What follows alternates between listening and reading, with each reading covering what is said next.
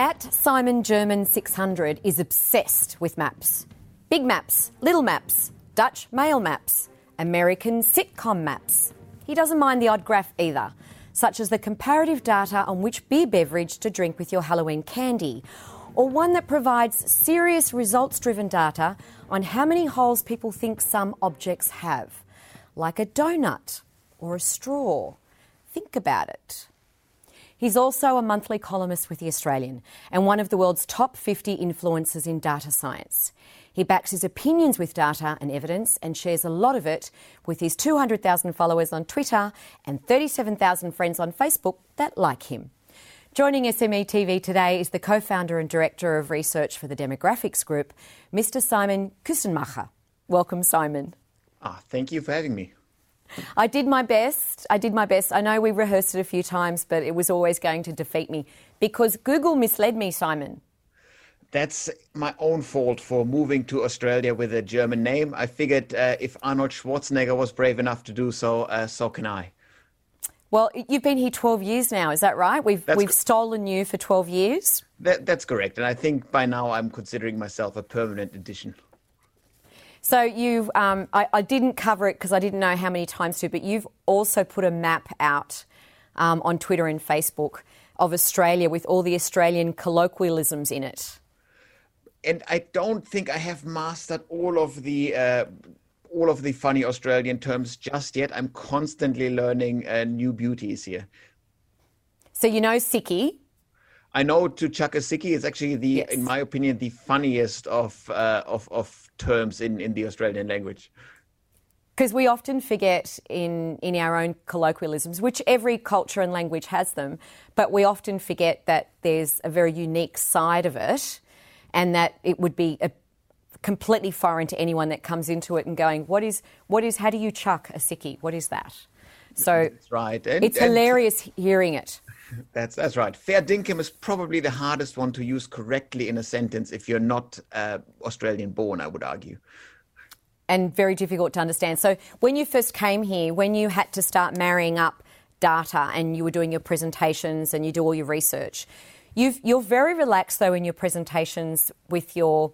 It, it's not sarcasm. It's just it's just real points. And I'll, I'll bring up one where you talk about in one of your presentations that the demographic of secretaries. So that that work of people going into uh, secretarial work is, is diminishing, if not vanished completely. And you said there are no angry mobs out there complaining about where are the secretarial jobs.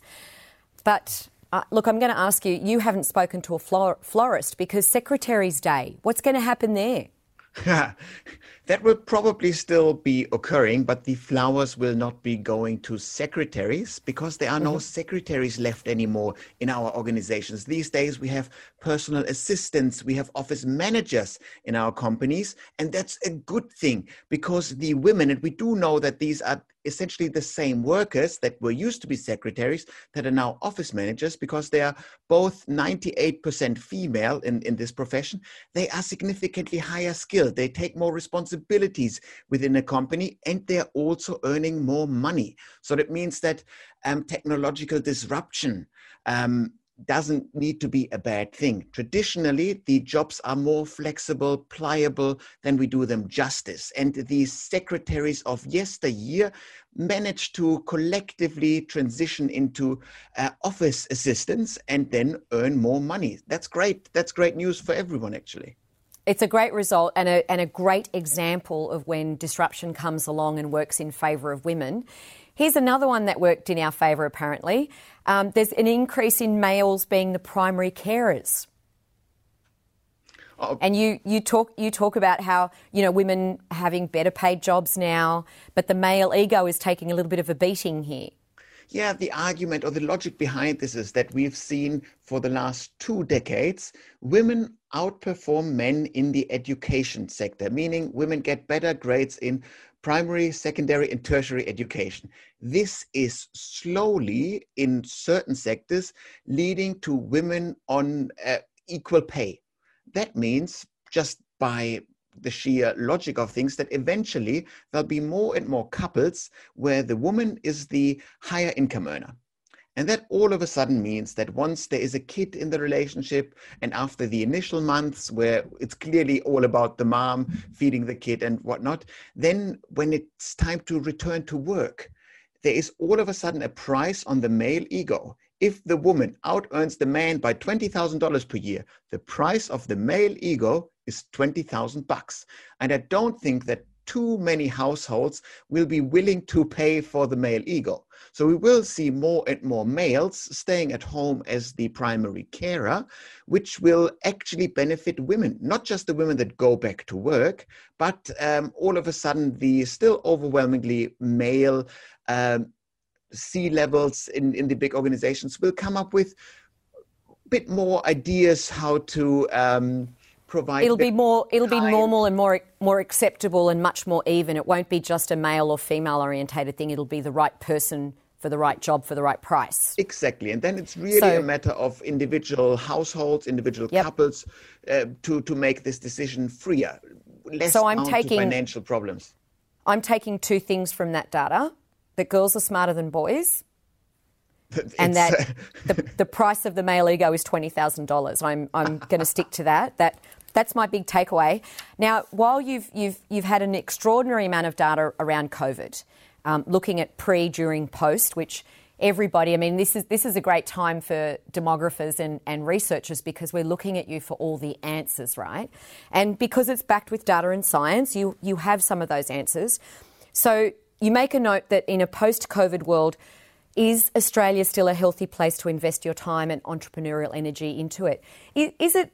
Is it? Well, and why wouldn't it be?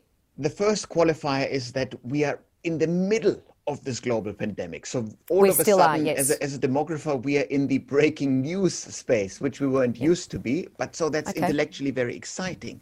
But all the evidence so far really points to Australia being an excellent place to invest your time and energy in. If you look at how well nations handled um, COVID over the world, we are probably, after New Zealand, probably the best Western democracy uh, in terms of handling COVID. This will be noted by future migrants, by future business, by future investors.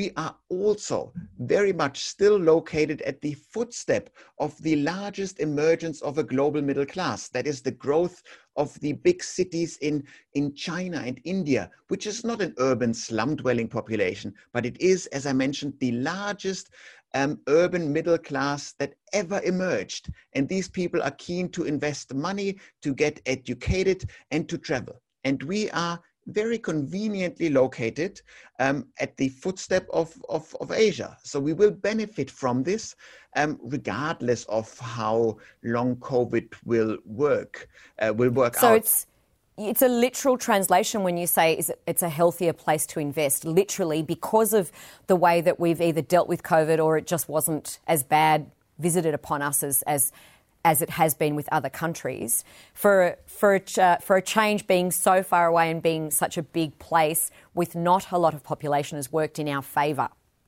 Absolutely. In the 1960s in, in Australia, we spoke about the tyranny of distance. Australia being too far away from all the all the good things that happen in the world. In times of crisis, the, the distance that we have, the fact that we are an island with the easiest to protect borders that you could imagine, um, that works in our favor. So it's quite nice that the tyranny of distance argument is completely um, uh, destroyed in, in, in times of COVID what goes around comes around. It's, it's our time to shine. Now, Simon, um, there's been a lot of work and a lot of conversation about how working from home is, is changing everything. It's changing our attitude, how we look, how we act, the kind of homes we're going to want to live in, but more importantly, our cities. And this is going to be one of the hardest changes uh, to allow for moving forward because they're already built, right? They're, they're built, they've been planned. There's a lot of plans coming. That's going to be one of the biggest changes that we're going to face.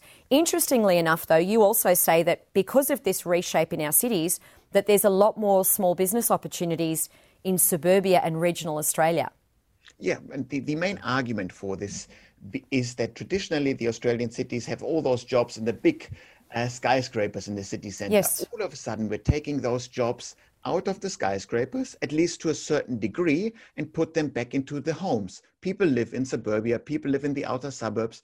So that means that while you just simply spend more time in your local suburb, you're simply more likely to buy a coffee at the local coffee shop, to do local retailing, simply because you're more around and because we are less likely to travel around that much in a city. So we will become more uh, cities of neighborhoods rather than highly centralized cities.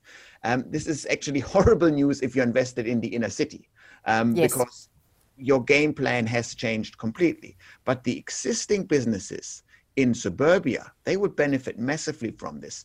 And of course, suburbia will not be ready, all the small businesses can't just handle all the demand that is occurring um, in right now and in the future. So new business opportunities are there for the uh, for the bold uh, Australians that are willing to, to risk it, to have a go, and to really understand the needs that people might have. There are completely new business opportunities popping they, up. They, they very much are. And you make note and you mention, of course, you talk all the time about the changing nature of the workforce. And, and that kind of, again is, you know, a lot of people working from home where they weren't before. And also that the, the way our attitude towards our homes is going to change. In, in fact, we're going to need bigger homes because we're going to need a, an isolated room, not just a desk in the kitchen to set up the laptop. Uh, th- that's right. If you work from home once or twice a month, you can just simply work from the kitchen bench. That's all right. But if your home becomes your main office, you do need a separate room. You do need a Zoom room with a door to keep the kids and the cats out. Um, so that means all of a sudden you need one more bedroom that's fine um, if you can afford it. But we also know that demographically speaking, the biggest movement in the 2020s will be the millennial generation, the biggest procrastinators that have ever been uh, walking the Australian continent, who invented right. the gap year, who uh, married later in life, who stayed at university longer, who buy their first home later in life. That these big procrastinators over the next 10 years will be adding 1.7 kids to their households. They need a Zoom room all of a sudden, the millennials that are currently living in one and two bedroom apartments or houses need three to four bedrooms in their home. That will they'll complete- become they'll become their parents, Simon. Absolutely. They've, like every generation yep. before them, they're doing the yeah. same things. They just are doing it with a delay of seven, eight, ten years or something like this. Now that that's actually a great segue, and um, I'm I'm noting that I'm I'm always run out of time when I love getting into these topics. But you uh, also write a blog, and I'm just going to read quickly from it because it segues into what you said. Our obsession with having a meaningful job is a mental health crisis in the making. We will never run an economy solely on meaningful jobs, and we must change our attitude towards work. I, I you know, this, you, you, talk about this follow your passion, live your dream, be your own boss, be happy narrative is simultaneously great advice and a mental health crisis in the making. Now, th- this is. This is true of, of the millennials, right? They want a meaningful job. They want to feel great. What's wrong with nine to five?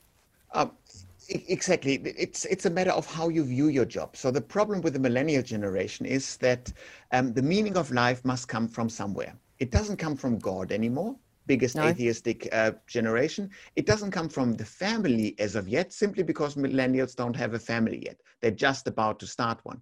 So you attach the meaning of life to the place that you hang out 10 hours every day in. So that's your job. And all of a sudden, your job must shoulder the burden of the meaning of life.